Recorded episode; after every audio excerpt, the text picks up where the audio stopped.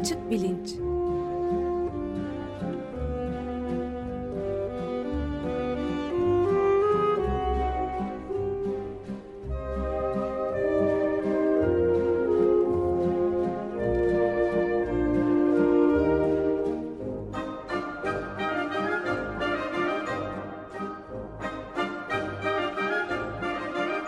Güven Güzeldere ile bilim ve felsefe sohbetleri.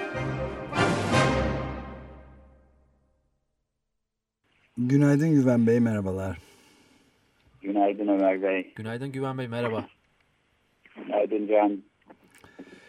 Evet, evrim üzerine bir süre konuşacağız. Öyle e, konuştuk üzerinde. Siz bir açılış evet. yapar mısınız lütfen? Tamam tabii memnuniyetle. Hemen baştan söyleyeyim. Ee, evrim kuramı üstüne e, yaklaşık 10 programlık bir diziye başlıyoruz bugün itibariyle. E, niye olduğunu şimdi anlatmaya çalışacağım. E, böyle e, bu kadar uzun bir dizi daha önce yapmamıştık. E, 3-4 programdan oluşan diziler yaptığımız oldu. E, fakat e, evrim kuramı e, o kadar e, geniş meselelere temas eden ve çok açıdan e, bakılması gereken e, bir mesele ki e, e, biliyorsunuz yaklaşık iki aydır aslında bu konuda e, kimler programımıza konuk olabilir diye e, düşünüp e, davet edip e, organize etmeye çalışıyorduk bunu. E, iyi kötü organize olmuş vaziyetteyiz e, yani neredeyse bu yaz boyunca yaz sonuna kadar e, gündeme e, girmesi gereken acil e, konular olursa e, onları ayrıca gündeme alacağımız paranteziyle e, genel itibarla evrim meselesini konuşuyor olacağız. Şimdi geçen haftadan önceki son üç programda ayrımcılık konusunu ele almıştık hatırlayacaksınız. Yoksulluk temelli, cinsiyet temelli ve ırk e, temelli ayrımcılığa bakmıştık. Aslında bu evrim konusunun e, ayrımcılıkla alakalı bir yanı da var bence. E, çünkü ayrımcılık e, cinsiyetle, ırkla bitmiyor. Tür ayrımcılığı diye bir başka ayrımcılık olduğunu ben düşünüyorum. Yani insan türünden gayrı diğer türleri de, değersiz gören, onların haklarını görmezden gelen e, bir yaklaşım. E, ve nasıl cinsiyet ayrımcılığı aslında ırkçılıkla benzerlikler gösteriyorsa, e, böyle bir tez öne sürmüştük iki hafta önce. Irkçılık da bence tür ayrımcılığıyla bir takım benzerlikler gösteriyor.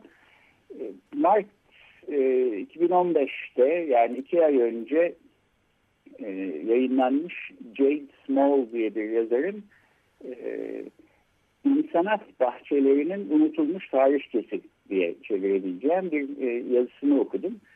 E, şimdi insanat diye bir sözcük yok herhalde ama e, insan hayvan bahçeleri e, diye belki o zaman çevirmek lazım. Ben böyle e, uygun gördüm. O yazıda 1800'lerden başlayarak 1900'lerin e, başına kadar 100 seneyi aşkın bir e, zaman diliminde Avrupa'nın en büyük kentlerinde, Amerika Birleşik Devletleri'nde de, Paris'te, Hamburg'da, Barcelona'da, e, Milan'da, New York'ta siyah tenli insanların kafesler ardında sergilendiği e, hayvanat bahçesi formatında insanların e, bu şekilde vitrine e, konulduğu yerler e, olduğunu e, anlatıyor bu yazı. E, burada e, sergilenen insanlar ya e, Afrika'dan getirilmiş ve e, beyaz insanlar arasında alınmış satılmış köleler e, ya da bazıları e, para karşılığında gönüllü olarak orada çalışmaya e, razı gelmiş insanlar. E, tıpkı hayvanat bahçelerinde olduğu gibi işte insanlar gelip e, kafeslerin arkasındaki bu siyah tenli insanlara, e, kadınlara, erkeklere, çocuklara bakıyorlar. E, çocuklara yiyecek atıyorlar. Kimi siyah tenli insanlar kucaklarında bir şempanze yavrusuyla orada durmak durumundalar. Çünkü e, ima edilen işte bu siyah tenli insanlar aslında hayvanlar e, aynı kategoriye e, dahil. E, onlar bizden değiller. Böyle seyredilecek bir e, ilginçlik e, sergilenen bu oluyor. Bu insanat bahçesi denen yerlerde. E, 1867'de Buckner Harrison Payne isimli Amerikalı bir e, yazarın yazdığı e, zencilerin etnik statüsü nedir başlıklı bir kitaptan bahsetmiştim.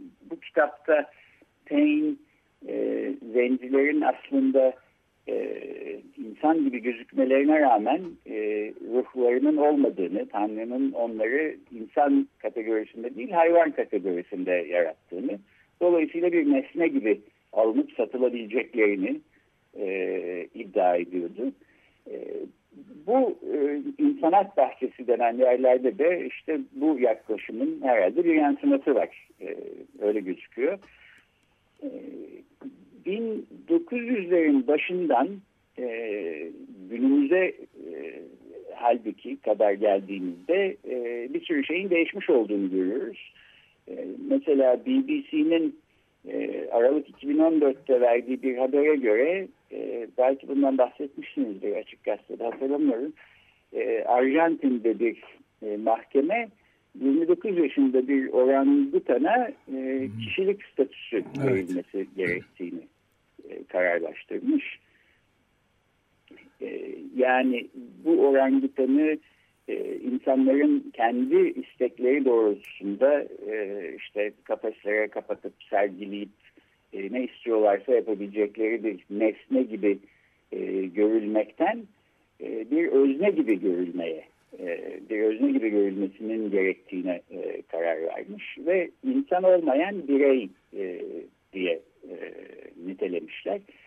Biz Amerika'da da iki şempanze hakkında çıkarılmış bir yerel mahkeme, üst daha doğrusu yüksek mahkemenin yerel bölümünden çıkmış bir kararla kendilerini kafesten çıkarılıp şeye gönderilen bir bağımsız yaşayabilecekleri bir yere bir adaya yapılmış yapay bir adada kurtarıldıklarına dair bir haber okumuştuk. Bu Arjantin haberini de ben sonradan hatırladım ama siz söyleyince.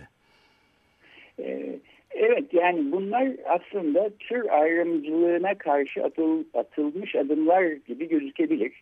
Ee, bu konuda şüphesi olan kişiler mesela canım şimdi bu orangutana ya da şempanzelere siz ne yapmak istiyorsunuz? Burada mı kalmak istiyorsunuz yoksa başka bir yerde mi yaşamak istiyorsunuz diye sormamızın imkanı yok. Dolayısıyla e, bu çok saçma bir şey. E, böyle bir birey ya da özne statüsü verilmesi bu hayvanlara diyebilirler.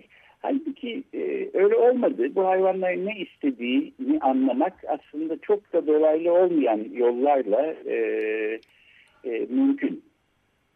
Bu 29 yaşındaki orangutan mesela e, bir nesne gibi sergilenmekten, insanların karşısında e, onlar tarafından seyredilmekten e, hoşlanmıyor, hoşlanmıyormuş. Bunu nereden biliyoruz? E, insanlar kendisini seyretmeye geldiği zaman hep e, bahçeden e, kendi e, insanların onu göremeyeceği e, bir yer olan e, kafesinin içindeki karanlık bir yere gidip orada duruyormuş. Ama insanlar yokken dışarıda durmaktan daha hoşlanıyor olmalı ki dışarı çıkıyormuş tekrar. Bunlar bu tür verilerden dolaylı olarak da olsa aslında bu hayvanların belli düşünceleri, duyguları, istekleri, tercihleri olduğunu anlamak mümkün gibi gözüküyor.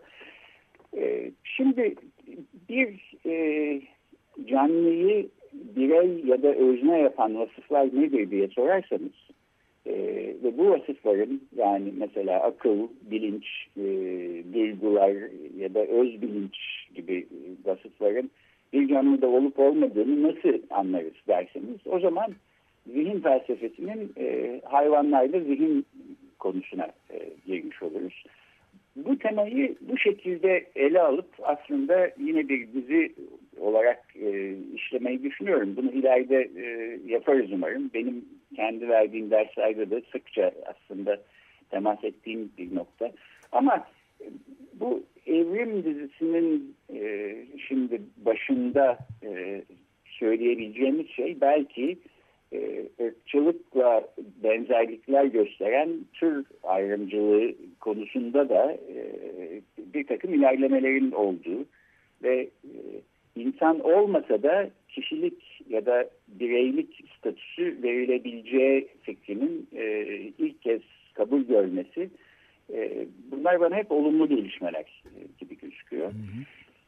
E, ayrımcılığın kökenlerinde ne var diye sorarsak e, bunun psikolojik analizi e, herhalde hayli derin bir analiz olmak zorunda.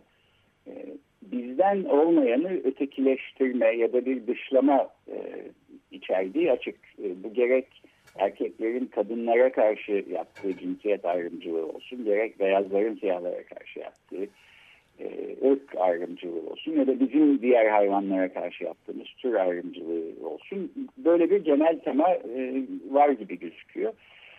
Burada bence e, temel bir unsur e, insan merkezli bir dünya görüşü. Bana öyle geliyor. Antroposantrik e, e, diye niteleyeceğimiz. Yani e, insanı dünyanın hatta belki evrenin merkezinde gören, e, bütün diğer canlıların insana tabi e, olduğunu e, düşünen e, bir görüş. Bu görüş e, gerek e, seküler dünya görüşleri içinde gerek dindar dünya görüşleri içinde kendine yer bulabiliyor. Fakat özellikle e, kadim anlatılarda, mitolojilerde ve semavi dinlerin e, narratiflerinde e, hep böyle bir insan merkezli e, anlatı e, olduğunu görüyoruz.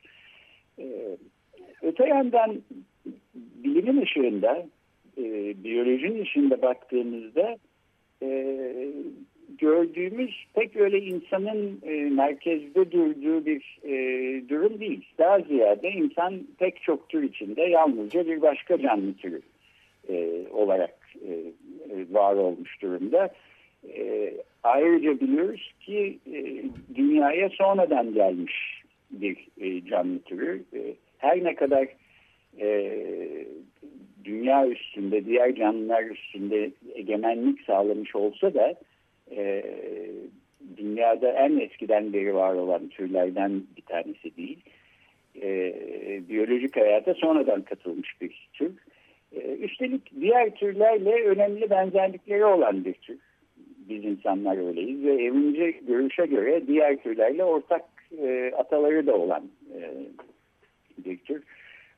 Böylece baktığımız zaman yani merkezine insanı koyup e, bütün evren e, insan için yaratılmış ve insan etrafında dönüyor görüşünden uzaklaşıp e, insanın olması gerektiği aslında yere diğer canlılarla daha eşitlikçi bir ilişki içinde düşündüğümüz zaman bu düşünce zinciri ister istemez insanı evrim kuramına ve evrimle ilgili meselelere götürüyor. Ee, evrim kuramında çağdaş biyoloji biliminin giderek e, olmazsa olmazı haline gelmiş bir, bir temel var. E, bu önümüzdeki e, 9-10 programlık dizide bunlardan e, bu, bu konuya e, çeşitli e, açılardan bakarak yaklaşacağız. Fakat bu görüşün bir de benim hoşuma giden bir başka e, niteliği var. E, daha alçak gönüllü, yerini bilen, kibirsiz, e, doğaya ve diğer canlı türlerine e, saygı gösteren, dolayısıyla bu tür ayrımcılığına da e, direnen bir e, dünya görüşü. Bu alçak gönüllü görüş de e, gerek seküler gerek din merkezli e, dünya görüşlerinin içinde tutarlı olarak e, yer alabilir diye düşünüyorum. E, bu konuya da dönmek istiyorum ileride çünkü böyle olsa bile ya, da ben en azından e, bu insan merkezli olmayan daha alçak gönüllü dünya görüşünün e, gerek dindar gerek seküler dünya görüşleri içinde yer alabileceğini düşünsem de e, evrim kuramının özellikle e, bazı dindar kesimler e, tarafından e, kabul edilmediği hatta e, ciddi ve uzun zamandır sürmekte olan bir çatışma içinde olduğunu da görüyoruz. Bu böyle olmak zorunda mı, değil mi? E, ben öyle olmak zorunda değil diye düşünüyorum. E, bu mesele de aslında bir noktada e, bizi ilgilendiren konular arasına girecek. Çünkü evrim kuramından konuşurken Türkiye'de evrim kuramına olan güvenin hangi ne durumda olduğuna da değinmek gerekiyor. Benim de aslında meseleyi ayrımcılıktan tür ayrımcılığına, oradan evrim kuramına getirir ve bu konuları bizi yapalım e, diye e, düşünürken aklıma gelen şeylerden e, iki tanesi e, şunlardı. Onlardan da bahsedeyim. Bir tanesi Türkiye halkının e, geçenlerde yapılmış bir çalışmaya göre e, evrim kuramına Avrupa'da en az oranla inanan halk olması e, içinde Amerika Birleşik Devletleri ve Avrupa ülkeleri, Doğu ve Batı Avrupa ülkelerinin olduğu e, bir e, çalışmaya göre evrim kuramının doğru olduğunu düşünenler Türkiye'de e, e, 1005 kişiyle yapılmış bir çalışma bu. E, %30'dan az e, emin değilim diyenler yaklaşık %15 e, gibi gözüküyor. E, yanlıştır evrim kuramına inanmıyorum diyenlerse e, işte yüzde altmış civarında gibi gözüküyor.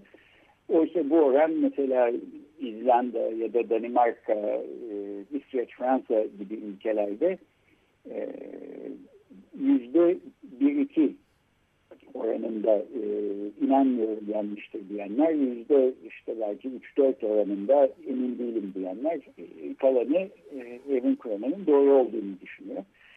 E, bu neyi gösteriyor? Yanlış ee, diyenler yüzde 60 oranında mı Türkiye'de çıkıyor? Yani, Türkiye'de yanlış diyenler yaklaşık yüzde 60 oranında. Evet, yani evet. 10 kişiden 6'sı denebilir. Ee, ilginç bir başka nokta Türkiye'den e, sonra evrim kuramına en az inanılan ülkenin Amerika Birleşik Devletleri. Onu soracaktım oldu. ben de evet. E, bu e, bu çalışmaya aslında benim dikkatimi çeken e, Orion dergisinde e, James Krupa diye bir biyoloji profesörünün yazdığı bir yazı oldu. Darwin'i savunmak diye bir yazı yazmış Krupa. Orada diyor ki ben e, Kentucky Üniversitesi'nde biyoloji e, bölümünde profesörüm. Yıllardır evrim üstüne ders veriyorum. E, fakat Kentucky'de yani oturduğum yerde e, tanıştığım insanlar bana sen ne iş yapıyorsun diye sordukları zaman e, peki ne nasıl dersler veriyorsun dedikleri zaman ben de e, biyoloji profesörüyüm evrim üstüne ders veriyorum dediğimde genellikle 10 kişiden 9'u e, ama niye evrim üstüne ders veriyorsun? Bir kere doğru değil ki. E, çünkü doğru dürüst kanıt yok. Üstelik yalnızca bir teori. Dolayısıyla ne diye derslerde e, bununla vakit harcıyorsunuz falan e, diyorlar. Benim hayatım işte hep tanıştığım insanlara evrimin, evrim kuramının biyoloji için niçin olmazsa olmaz önemli olduğunu anlatmakla geçiyor diye başlıyor bu yazıya e, James Cooper.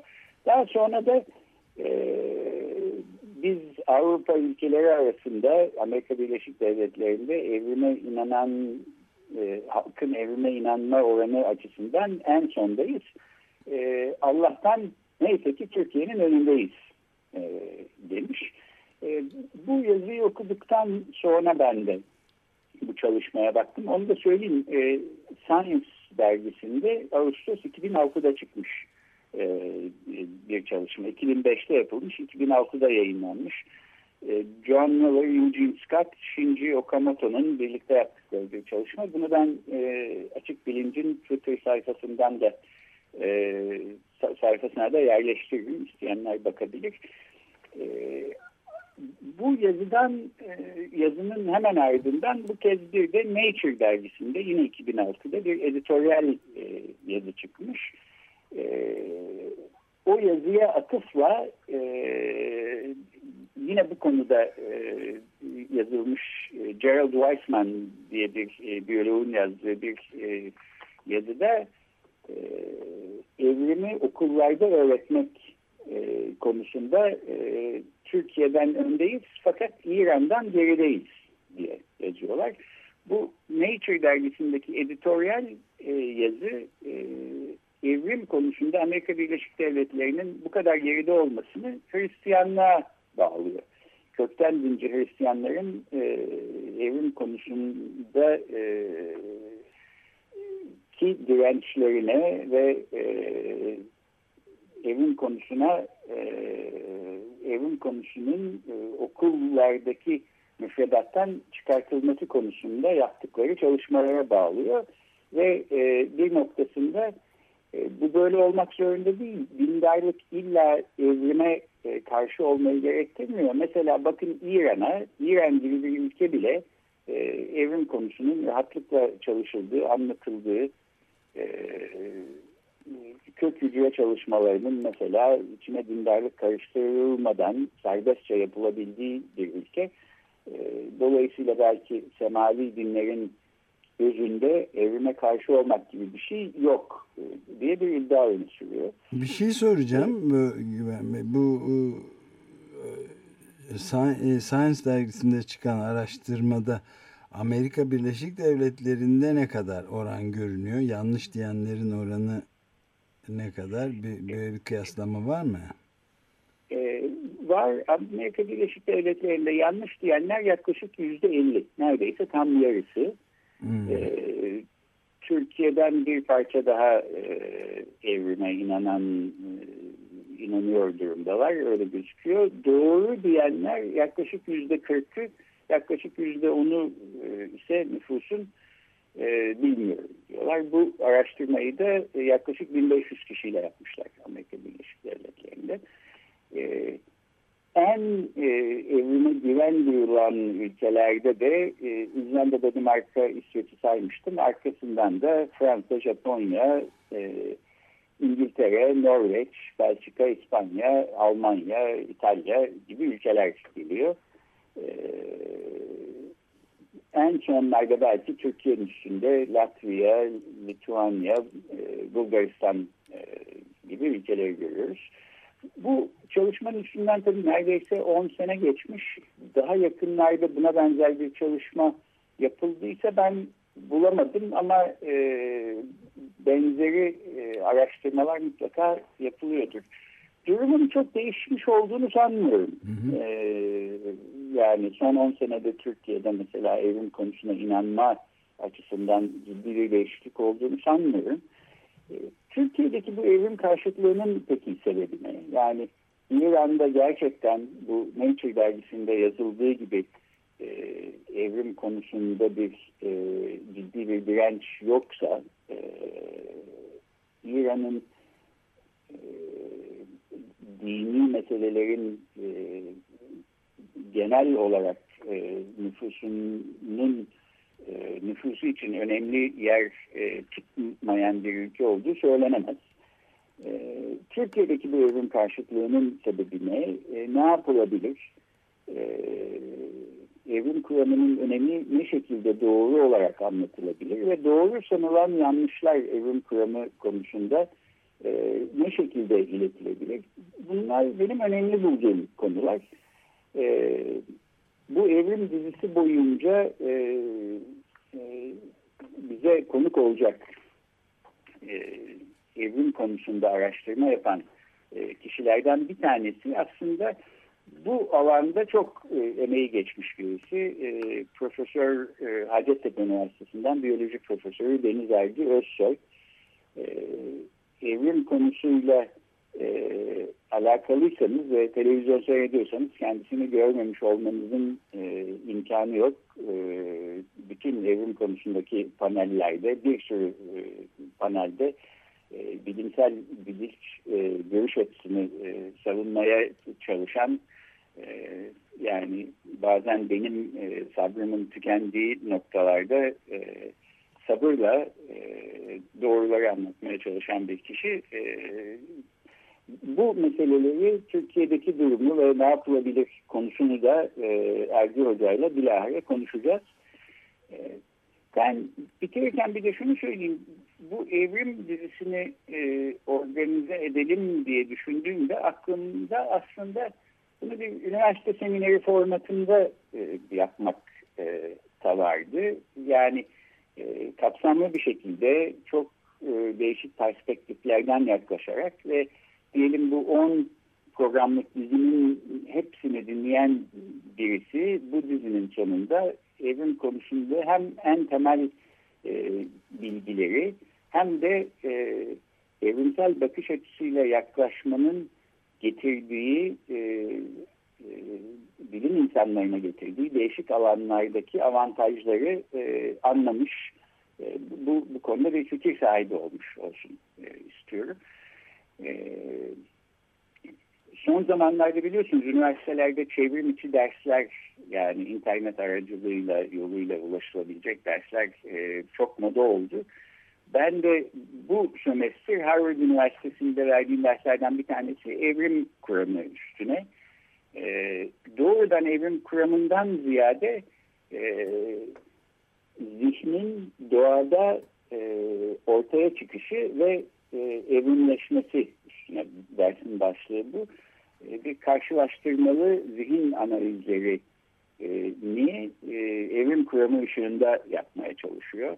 Örneğin insan doğası itibariyle savaşçı mı barışçı mı bir yaratıktır sorusuna e, işte cevap vermeye çalışırken diğer türlere bakarak insanlara yakın şempanzeleri inceleyerek filan e, bu tür bir e, yaklaşımla e, çalışıyoruz. Bu dersi mesela böyle bir internet üzerinden verilebilen bir ders haline getirilebilir mi diye bunu araştırıyorum. Böyle olursa belki Türkiye'den de izlemek isteyenler. Evet çok ilginç olabilir. Bunu bu evrim e, dizisinin birincisi de e, süreyi böylece bir doldurmuş evet, oldu. Ama yani en azından o zamana kadar biz de Açık Radyo'da böyle evrim e, konusunda e, kapsamlı bir dizi yapalım diye düşündüm. Birincisini böylece tamamlamış olalım. E, haftaya devam edeceğiz. Çok teşekkürler Güven Bey. Görüşmek üzere. Görüşmek, Görüşmek üzere.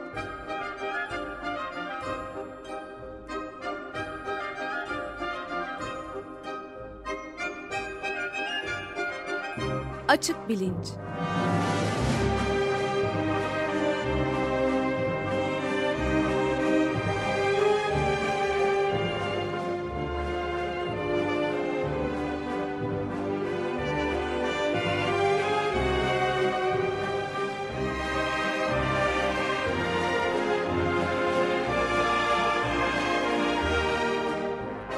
Güven Güzeldere ile bilim ve felsefe sohbetleri.